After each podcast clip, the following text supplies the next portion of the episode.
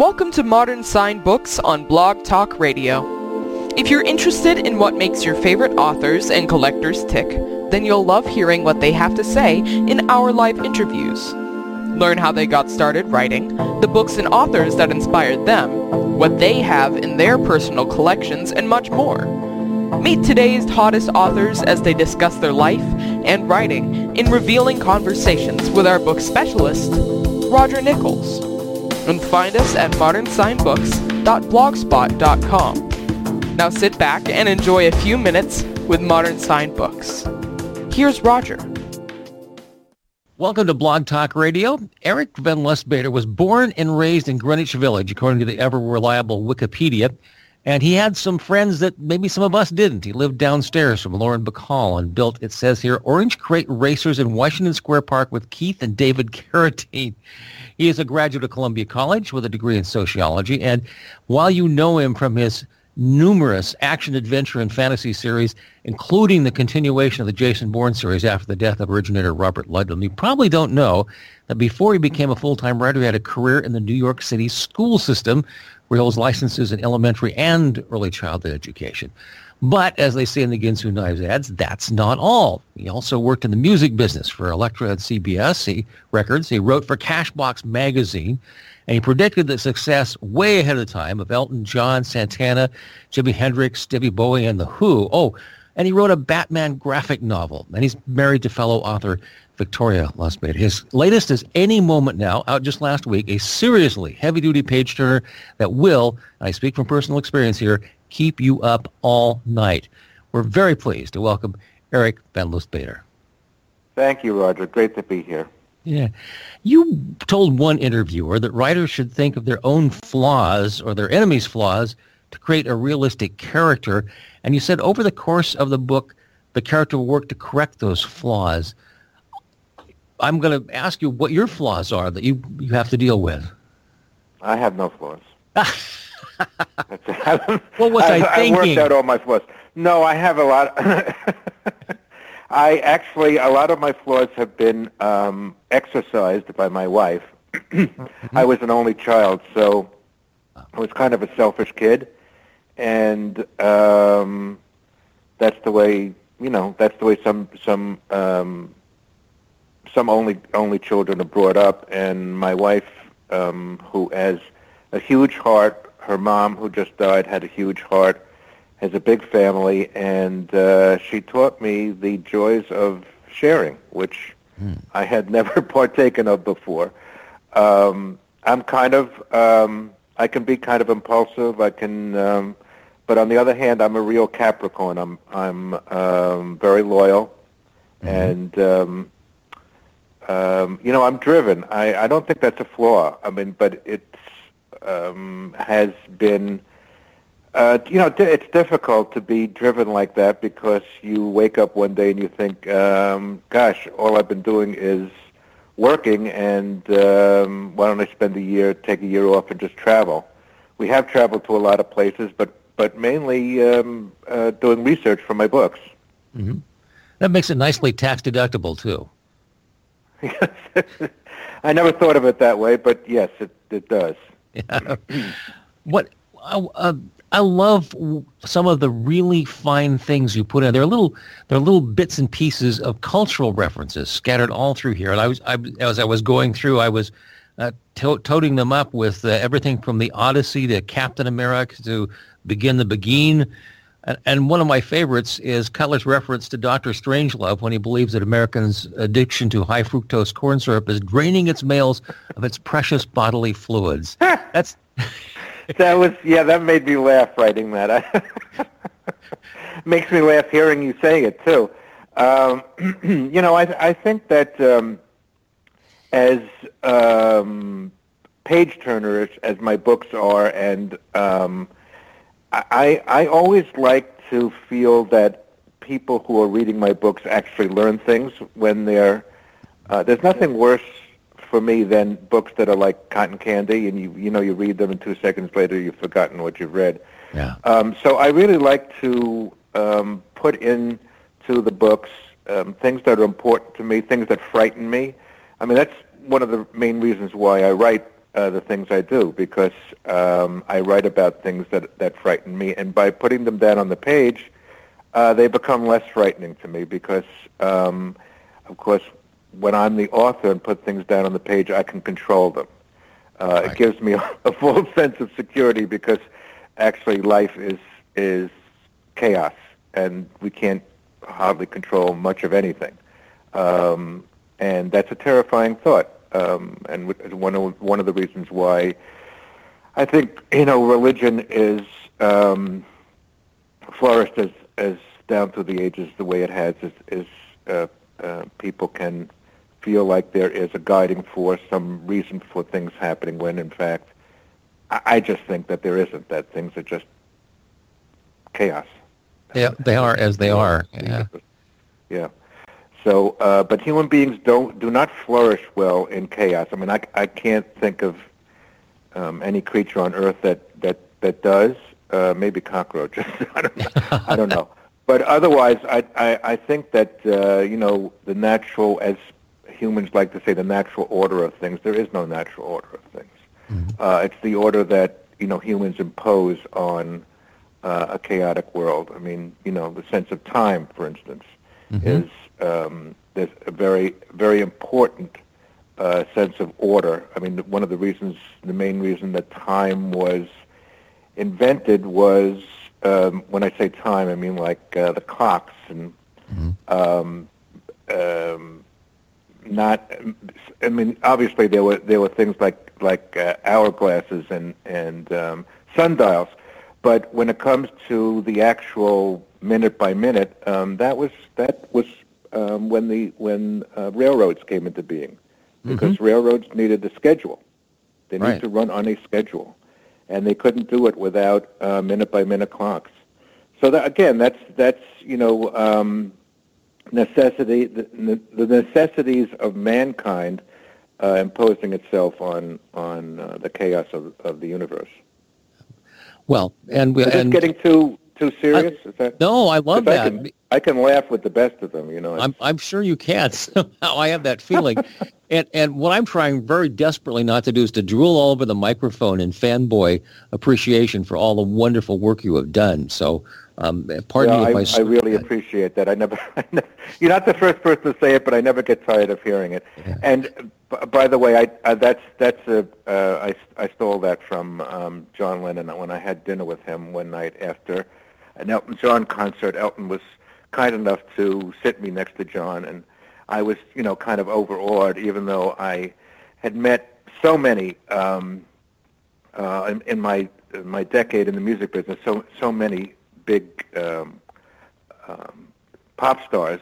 Uh, he was my had always been my idol from the first time I heard the first Beatles uh, song, and and the thought that maybe he would turn out to be a jerk, which some of them happened to turn out to be, I I was was unbearable. But you know, I said turned to him and I said, John.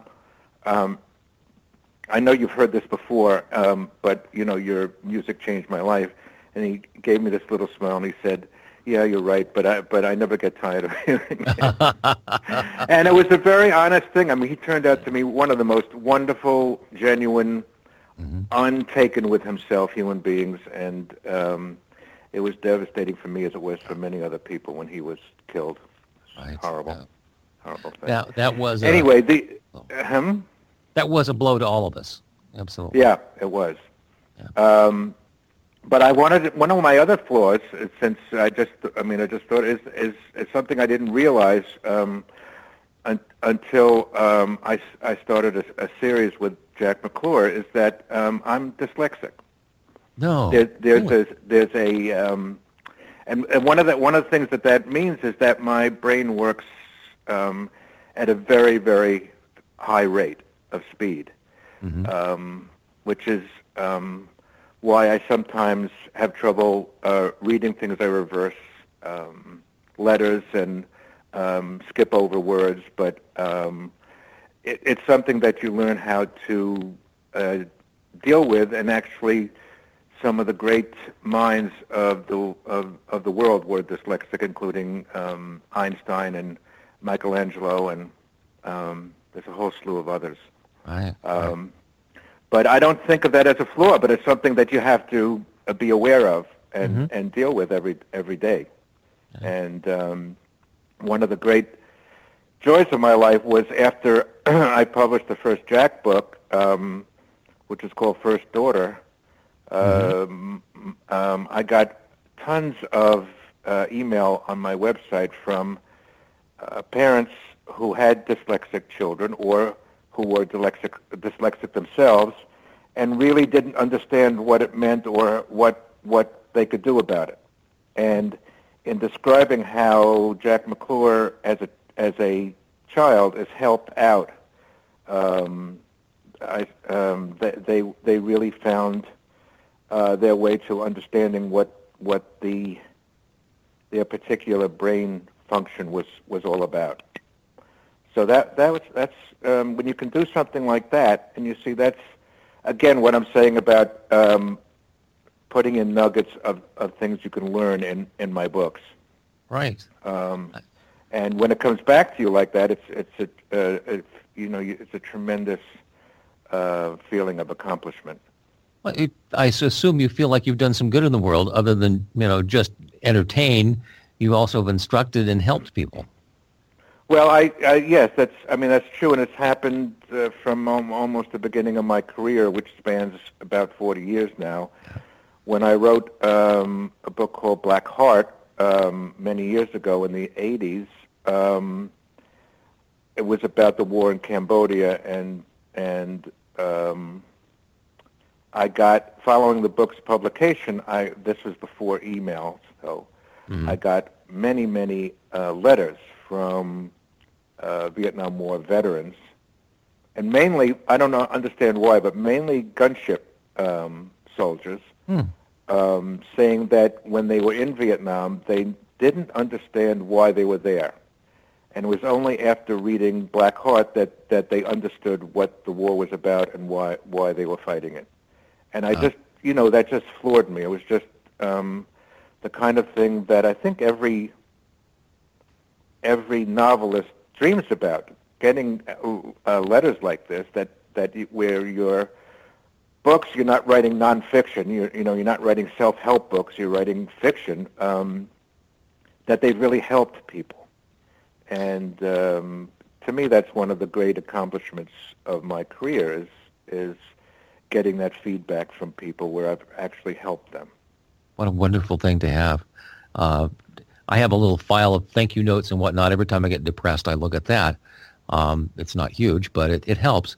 But having that kind of reaction from very large numbers of people will be a wonderful uplift for you. Um, yeah, and I, I, you know, it's uh, writing is very difficult. Um, you know, it's a solitary thing. I mean, I'm incredibly lucky to have uh, married a woman who is an editor and a writer um, who, you know, therefore understands um, the difficulties of writing and how I'm often not um, don't want to see people because I don't want to. I'm totally immersed in the world of the book I'm writing at the moment. Um, but I, I, I think that um, it, it's it's to a, to a great, and it's also, you know, I don't have. I mean, I have tremendous freedom because I work for myself, more or less. But but you know, it's um, you you're really working from work to work, and it almost these days doesn't matter um, how long you've been or how successful you've been, um, how long your career is, or how successful you've been in your career. Um, what matters is what did your last book do? And Yeah. you know that's kind of a um, depressing feeling for uh, in a, in an industry that is supposed to be creative Right. but Yeah. that but the you know the the the the pressures of of business and running a business and making money uh dictates it you know i guess it's you know it's the same in in films as well you Oh, know yeah. you can be johnny depp and be huge and you have two bombs of of pictures and people start questioning you know where's your career going so um I, I'm in that category, but you know, so it's uh, it's 40 years of you know sort of being on the edge of how much money I'm making, uh, where is it going to come from, what is it going to be from year to year. I'm not complaining. It's not. Yeah. I'm not complaining at all. It's just that's just the nature of the beast. Um, and of course, you've got to have um, thick skin because not everybody's going to like what you do, and and um, some people say ridiculous things that make you realize that they never even read the book, um, but uh, they have an agenda, and you know that's that's why I really ra- rarely read reviews. Yeah. Um, I used to review myself when I was in the music business, Yeah. and I was scrupulous about um, you know being as fair as I could, Mhm. and um, not having an axe to grind. I mean, you know that's the worst thing that Oh yeah.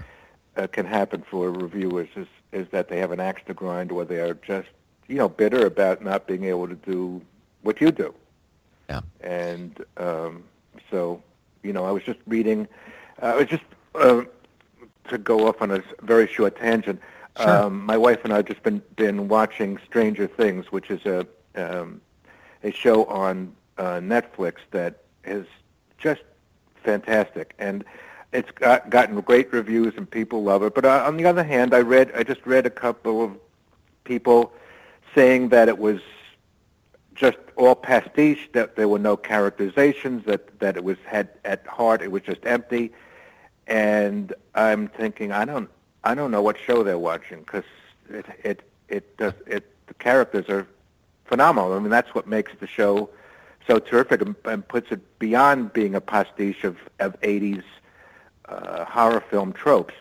Um, Otherwise, I mean, otherwise I wouldn't be watching it. I mean, it was just hooked on the characters. I mean, that that's the thing about what I mean. A lot of people don't understand about thrillers or uh, genre stuff is that if you don't have good characters uh, for people to hook onto, then there's you don't have anything. Mhm. You know, I mean, I I sometimes get um, dissed for you know having not having character driven, you know, literary kind of that. That's too much plot. That it's plot driven, but my plots um, to me are kind of secondary to the characters. I mean, if you don't have a, have good characters, you don't have uh, character arcs, which are essential to to any kind of um, writing. You know, a character has to be a character arc is, let's say you create a character. There's something wrong with this character. There's something in in his or her past, or he or she is lacking something in their personality. Or they can't do something, and the character arc is over the course of the book or the film or whatever it is you're writing. Uh, that person finds what that part of them that's missing, hmm and that that's what makes a fulfilling uh, character arc, and that's what draws people in because people are like that. People are understand that they that they're flawed, that they're Uh-huh. missing something, and they love reading about people who are like them, even if they are, you know, characters like mine that you know jump over tall buildings with a single bound. I'm I'm I'm making a joke. It's not that. Yes. But but um, e- even though that you know they they're, they have heightened abilities, they're they're as flawed as anyone else, and Uh-huh. and, pe- and that readers like that. I mean that that's they, they have to identify with your character in order to get them hooked into um, reading your books, and Yeah. it's very very important. And uh, I think a lot of uh, contemporary thriller stuff, and is to me is just all plot and not really interesting characters. Wow. know. I'm sorry. I'm And- sorry to hear that because I, I wanted to find out who it is that you read when uh, when you kick back. Oh, what I kick back, and I'm, I, you know, I'm reading. I'm an inveterate reader. I read all the time. I was, I was, the minute I could read, uh, when I was like six years old, I started reading. I started writing uh, poetries and then short stories. Right now, I'm reading um, a um, a guy named Philip Kerr, who I know for a long time. He, I, I, I met him out in L.A. at the L.A. Book Fair. Um, um, it's a book called The Lady from Zagreb. He writes about Nazi Germany, and he writes about uh, this character, Bernie Gunther, who is a uh, detective um, and sort of um, he's always a detective, but he gets kicked around from place to place because he's he's not he's not at all a Nazi, and he's very much against the Na- the Nazi regime. But but he manages to land on his feet, and uh, there's tremendous amount of wonderful history. And this guy Philip Kerr, um, he's been called the um, the heir to Raymond Chandler, and he very much is. He's it's a very he writes noir fiction, which which is Right. it- it's very very funny in a sardonic way. Uh, it's very descriptive of the time. You really feel like you're there. Um, I mean, other things that I read, I love. I love this um, uh, uh, uh, writer called Megan Abbott, um, who's written a number of really interesting, almost YA books about about um, teenage girls. I mean, I'm very eclectic in my in my uh, in my reading. I don't read, but I don't read thrillers really. I don't. Um, you know, I don't. I I love the books of of Emily St. John Mandel, um, and um, I don't know. I could go on and on and on, but Yeah. uh, I'd like to talk a little bit about um, any any minute now because it's a very different kind of book than what I've written before. Okay. Um, Uh, let's talk about any moment now, since that's what we're we're here to talk about. Um, this one starts out with a mission, and I love the fact that you you put us as as most of the great artists do, put you in the middle of what's going on right away, and that sucks you right in. And next, you got to know what happens next. So, uh, thank you for that, and it's a scary mission to begin with. Uh, yeah, it's very scary, um, especially once you realize after the fact that um, the mission was sabotaged to begin with, hmm um, which is what everyone calls the inciting incident, which is the the the, the, the incident in a book or film that turns everything upside down and from and the film takes off from there, or the or the book takes off from there. Um, it's a, it's an interesting book because for a number of reasons. Number one, um, the the main character, in my mind at least, is is uh, Charlie Dow, who is uh, the ex girlfriend of the nominal um, hero of the book, um, and we don't really meet her until um, a little bit further into the book, and she's in not great shape when when we do meet her. Yeah. But uh, to me, she's really one of the most awesome characters I've ever created, and I totally fell in love with her um, right away. In fact, my agent fell so much in love with her that he wants me to do a a, um, a book just about her. Um, And that was one of my one of my questions because it felt to me like this is a character with so much background. You feel like you're you're coming into a fully realized person here. Um, yeah, I mean, she she was one of these people who wrote herself into the book. I Mhm. mean, I um, had in my uh, in my outline, you know, um, she she comes in when she's supposed to come in, but I hadn't fully sketched out the character. I don't I don't really like to do that um, because I my writing is very organic, and if everything is written down beforehand, I feel like what I'm doing is is mechanical Yeah. and doesn't have the um, uh, the depth of feeling that that I I want in my books. So as I was writing the first scene between um, Charlie and her ex, I she just came fully formed, like out of the head of Zeus, as Mhm. it were.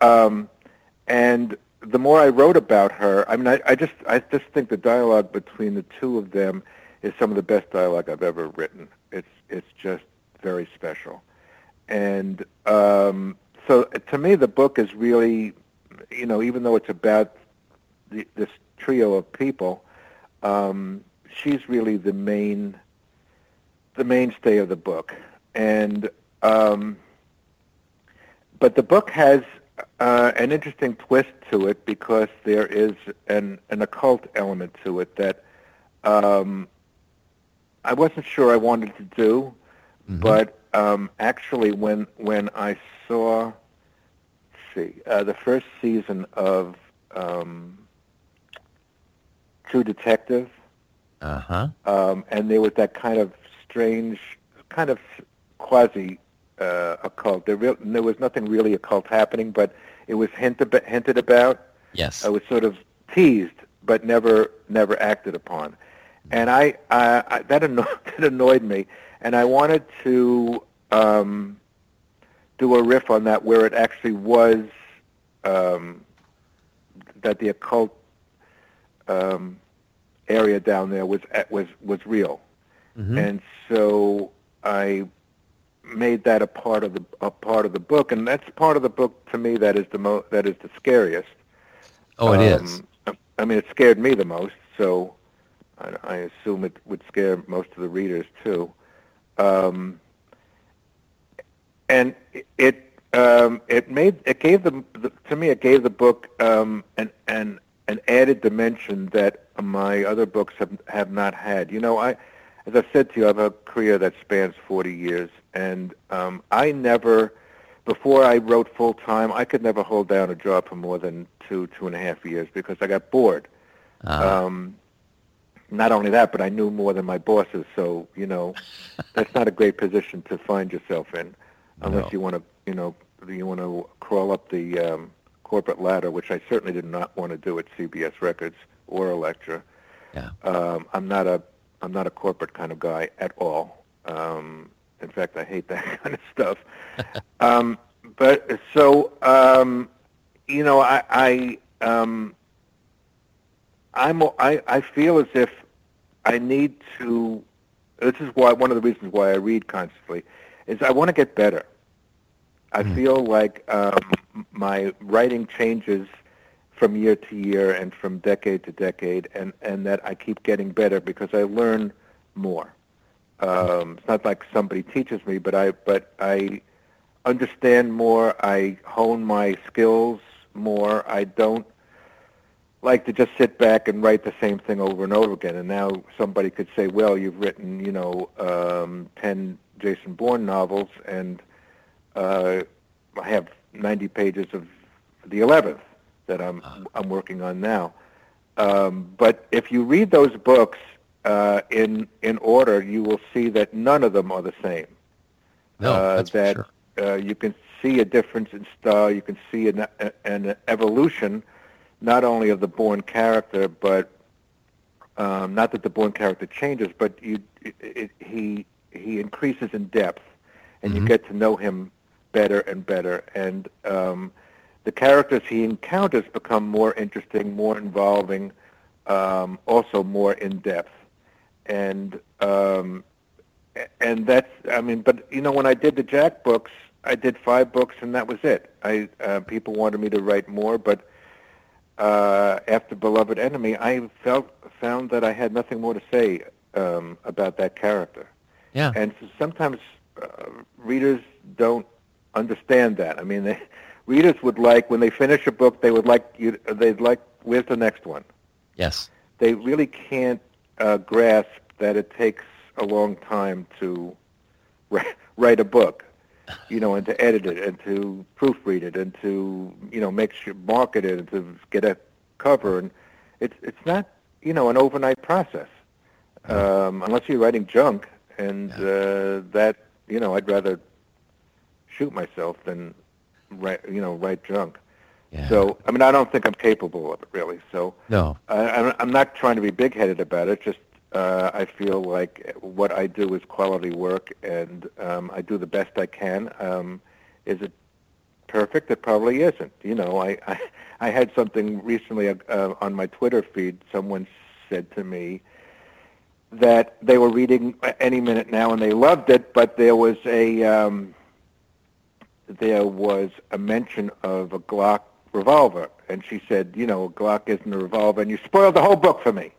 Oh, for And I thought, sake. wow, yeah, that's that's that's pretty uh, extreme. If if one little editing mistake, and and it Yeah. certainly is a mistake. I mean, uh, I know that um, a Glock is an automatic and not a revolver, and I don't know how that got in there, and I don't know why my editors or proofreaders didn't um, didn't pick it up. But those things happen. You know, there are I don't know, you know, how many millions of uh, words in a in a book, and you know, you have one mistake or you have um, you know a a a, uh, a spelling error, and people get their nose out of joint, and it's just really kind of uh, inexplicable to me that that um you know you, your your reading experience could be um, upended by by one thing like that. I mean, that's We have crazy. a tendency to, as people to fixate on the one thing that's wrong rather than the 99 things that aren't.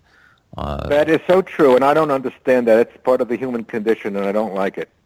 I try not to do that myself because it's it's a self-defeating, um, it's a, a, a self-defeating um, thing to do. I mean, I, I, but you're right that people generally do do that. They they uh, they fixate on one thing, and you know, there's some readers who who pour through books and and are just looking for um, something wrong so they well, can say, ah, you know, I'm I'm smarter than you are. I I, I found this. Yeah, but, I, um, they, they, need that superiority thing. Yeah. Yeah, you can't pay too much attention to that. No. Um, a, couple of quick questions because you've been very generous with your time with us so far, but I want to touch on one or two things, and then of course, if anything I've not brought up, you want to bring up, that's absolutely for sure. But I do want to touch briefly on on your friendship with Robert Ludlum. Okay. Um, um, well, uh, um, Bob was not easy to be friends with. I mean, he didn't um, really. He was kind of curmudgeonly, and he didn't really like too many contemporary authors. Um, so I was kind of stunned when, um, in 1980, um, he and I sh- shared a, an, a, an agent. Um, I'm still with that agent, um, and uh, his name is Henry Morrison. He used to have um, uh, parties, wonderful parties for his um, his clients, about two or three or four times a year. And um, in 1980, my book, The Ninja, and uh, uh, Bob's book, The The Bourne Identity, were both on the bestseller list at the same time. And I guess this was in the summer sometime. Uh, Henry had a party, and I, I got to the party, and he said to me, um, uh, Bob Ludlum would like to meet you. And I said, really? and he said, yeah, he read The Ninja, he loved it, and he'd, he'd like to meet you. So there was Bob in a corner uh, by himself nursing a whiskey, which uh-huh. um, was always in his hand. And we sat down and started talking, and um, I loved Bob right away. He was had this deep. He was an actor and a and a, and a stage a stage actor and a stage mm-hmm. producer, and he had this very deep, sonorous, you know, booming voice that that um, wonderful actors have. You know, that kind of plummy voice. And um, he told me how much that he'd read the book and how much he loved it. And um, I told him how much I loved the the Bourne Identity, which I did. And we just started talking about characterizations and how much of of us were in our respective characters, Nicholas Linnear and and um, Jason Bourne, um, because Bob said there's a piece of him in all his uh, all his main characters, but but but Bourne was special to him, uh, the way Nicholas Linnear was special to me. I mean, we just sort of um, these books were just sort of so close to each other and so full of the same um, wonderful um, expressions of of honesty and loyalty and um, from our characters that we just sort of bonded right away, and we just talked about how how to construct how we constructed thrillers and um, how bad everyone else's thrillers were. And that was more Bob than me. I don't I don't like to diss other people. I just don't I don't uh, see the, the the need to do that or the point in it. It's just everybody's got their own thing, and um, I'm a live and let live person, and yeah. and uh, it's one of the things that my wife taught me. Um, uh, one of the one of the more wonderful things. And and we just spent the whole evening talking about uh, writing and how we. I mean, even though our our the way we did things were totally different. I mean, Bob would either write in longhand or or he would dictate. He would he would walk around um, his um, his his story. He would he would write out each. I mean, he would read out each each uh, characterization and and oh. um, uh, and and speech, and I didn't. I mean, I just you know I I just you know wrote the more more I guess prosaic way. Um, yeah. Anyway, um, we just um, became friends. You know, we we just agreed on so many different things. We're both um, um, we both saw conspiracies all over the place, but not crazy things. I mean, not like um, you know uh, UFOs and that that kind of stuff. But Bob was hooked into people at the at the CIA, and mm-hmm. um, I was just starting that, and and um, he knew about a lot of stuff. You know, he knew about Iran Contra before it happened, and he, you know, so we would talk about that in very real terms, not in, uh, you know, crazy conspiracy things, uh, but um, the way as as things turned out. Now, decades later, you know, we were right about everything, all, all the cover-ups in, in government, um, and that's what our books started out, you know, beca- became. Um, so um, he he was a very he was a very he was very good to me, and he was um, a good friend. But he was distant. I mean, we never we spoke over the phone, but we never really, you know, he wasn't someone who would uh, socialize. That uh-huh. was just not in his vocabulary. So it's not like you know we had dinner all the time, or I went over to his house, or that just wasn't happening at all. Um, but we would speak, and that, that to me that was the important thing. That's not seeing him in person, but just spending time with his brain, because yeah. it was it was quite quite unusual.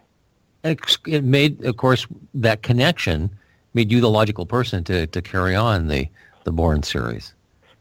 Well, yeah, I mean that was very interesting. I mean, we we uh, when I uh, Henry Morrison became my agent, we shared everything: uh, agents, uh, um, accountants, uh, lawyers. So the accountants, um, Marcum and Kliegman, uh, years years later, um, it's now now called Marcum LLP, and the guy who is the managing general partner, Jeff Weiner, um, did all the um, got very friendly with Bob, and he he not only did Bob's taxes and my taxes, but that he started uh, investing Bob's money for him because Bob had no interest in it.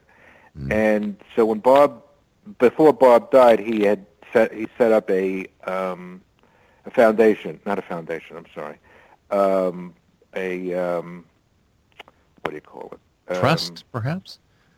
Yeah, trust. A trust. Um, and Jeff was the uh, executor of the of the trust, and, and Jeff was the one who made the deals for the for the Bourne films with um, uh, Universal uh, Pictures and after the first one came out and they were working on the second one, um, I, Jeff and I would have lunch four or five times a year just as friends. And uh, at one time, he, I think this was in, in 82, he said to me, what are you working on? I said, I just, well, I just handed in this book and I don't know what I'm going to work on next. And he said, how would you like to write a Jason Bourne book? And I said, say what? And he said, well, you know, uh, the, the the the film is doing really well. The DVD of the of the first film is the is the highest selling DVD um, year. They're doing a second one, and I got the idea. Why not uh, continue the series and put a book out every time a film is out, and we could ride on you know whatever they whatever they spend fifty, hundred million dollars for advertising. Um, and I thought it was a no-brainer. I thought that was a great idea and he said, "Do you want to do it?" And I said, "I don't know. Let me let me." Th-. I said, "You know, I, I'm not a writer for hire, so I'm I'm not going to write in Bob's style." And he right. said, "No, I don't want you to do that. You do it in your own style." And and um, I said, "Well, I thought about it, and I said, I'm not a ghostwriter either, so I I you know my name has to be on it." And he said, "Fine." um, and I said, "Okay, let me go home and think about it." And I called my agent, and um, of course he knew about it because Jeff had told told him, and he said, "Look, you know, if it's going to be fun, do it. If it if it's not, don't." He said, "It's not going to make a material difference in your life. You know, you have a successful career and whatever." So he said, "Just think about it." I talked to my wife, and she said basically the same thing. And she said, "If it interests you, um, do it. Otherwise, forget it." And the next morning, I woke up. Uh, this is literally true. I went into the shower and I get my best ideas either in the shower or in the pool or out when I'm out swimming in the in the ocean or in the bay.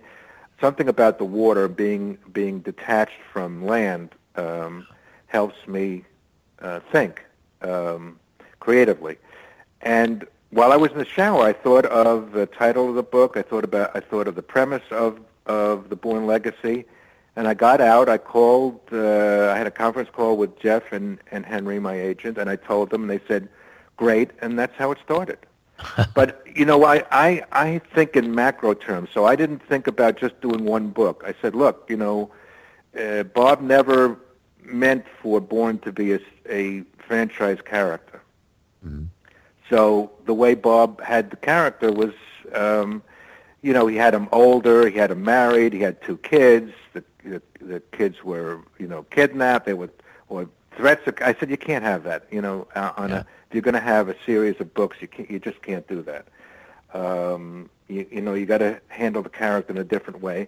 And I said you have to have the character uh, um, uh, understandable to the people who are coming to the books from the films. You know, there'll be a lot of people who've never read, uh, even though Bob was insanely popular. There are people in uh, coming from the films who are going to read the books for the first time. Yes. So they have to they have to uh, they have to recognize that character, and so do the older. You know, so it was kind of a, a walking a tightrope on on how to, on how to do it. So we decided to. Uh, I decided to um, ship the kids off to. Um, uh, Marie had a, um, a her grandparents had a had a had a ranch in uh, northern Canada. So the kids went off there. Marie died in a skiing accident between books one and two, and because uh, they didn't want to have a revenge thing where she gets killed and yeah. one goes after her, and they didn't want that. So I said, fine. I don't. Uh, they give me very little, you know, direction. I mean, there there are very few things I can't do, but uh. you know, when it comes to characters that Bourne created, like Marie and the kids, I, I have to talk to them about it because it's you know yeah. they're not my characters. Mm-hmm. Um, so I, I mean, you know, and I said also, if he's married, he can't interact with any female characters, and you know, it it just makes it too difficult.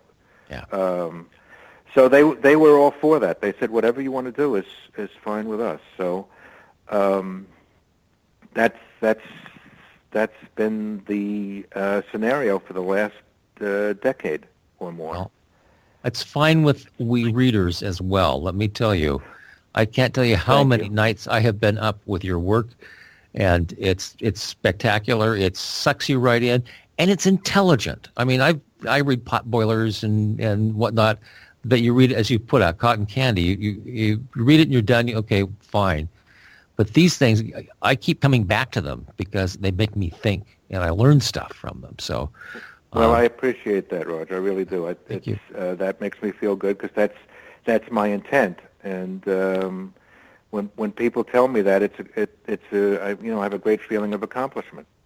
Well, I and, and I want a tantalum uh, rod in my pool cue next too, but that's that's a whole other thing we'll talk about. Um, I shouldn't. I should I should uh, let you go because you have been extraordinarily generous with your time. But I did want to check and see if there's anything you want to mention. Your website. Uh, no, well, the the website is uh. I just re we just redid it, so it's it's uh, mobile friendly. It's a it's a terrific site with a lot of information. Anything that you need to know about me will be on the site. You can write to me, um, and I read everything that people uh, send in. I, I can't um, guarantee that you'll get a personal answer, but most likely you will. I mean, unless it's some something crazy. um, and um, but I'm also on Twitter. I'm also on uh, Facebook, so you can find the Twitter. My Twitter feed is very active, and um, it's also a great place to find out um, what's happening with me day to day. Fantastic. And and if you like what you've been listening to and you're listening out there right now, you can get autographed copies of his book at VJ Books. We really appreciate it. Yes, my that. friends at VJ Books. I love those guys. They're, yeah. they're, they're wonderful, wonderful people. All right. I have a long-standing relationship with them. Our guest this morning, Eric von Lustbader, his latest book is Any Moment Now, highly recommended. Thank you so much for spending time with us today. My pleasure. Bye-bye. You've been listening to Modern Signed Books on Blog Talk Radio with book specialist Roger Nichols. Be sure to check us out at modernsignedbooks.blogspot.com